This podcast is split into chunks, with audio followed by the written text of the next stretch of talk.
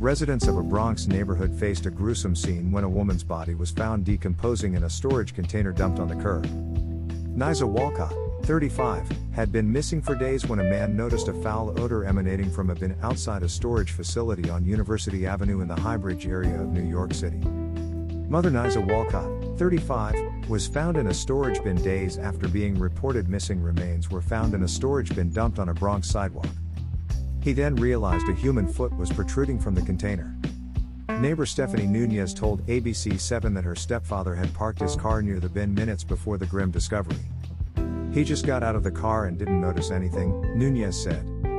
Residents of the neighborhood say that the area outside the storage facility, blocks away from Yankee Stadium, is a common dumping ground for unwanted items. The man who discovered Nisaa's remains had noticed a dresser on the curb Friday morning and came back in the early afternoon to pick it up. In the interim, the bin containing the body had been dumped on the curb. Police sources told the New York Post that they are questioning a male cousin who was captured on video removing a plastic container from Nisaa's residence on Friday.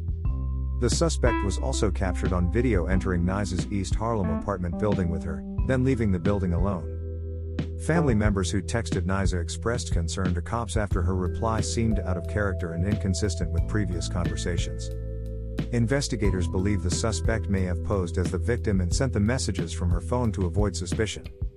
A neighbor said that Nisaa had allowed the suspect to stay in her home. How do you do that to your cousin? He told the NY Post.